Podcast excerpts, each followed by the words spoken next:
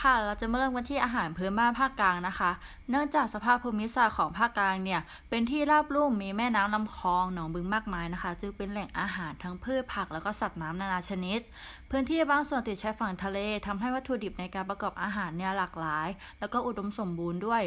และมีความลงตัวในรสชาติของอาหาร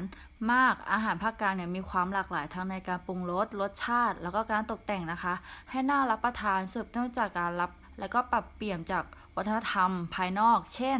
จีน อินเดีย ชาวตะวันตก อีกทั้งอาหารภาคกลางบางส่วนได้รับอิทธิพลมาจากอาหารของราชสำนักอีกด้วยสำหรับอาหารภาคกลางนะคะมันจะมีน้ำพริก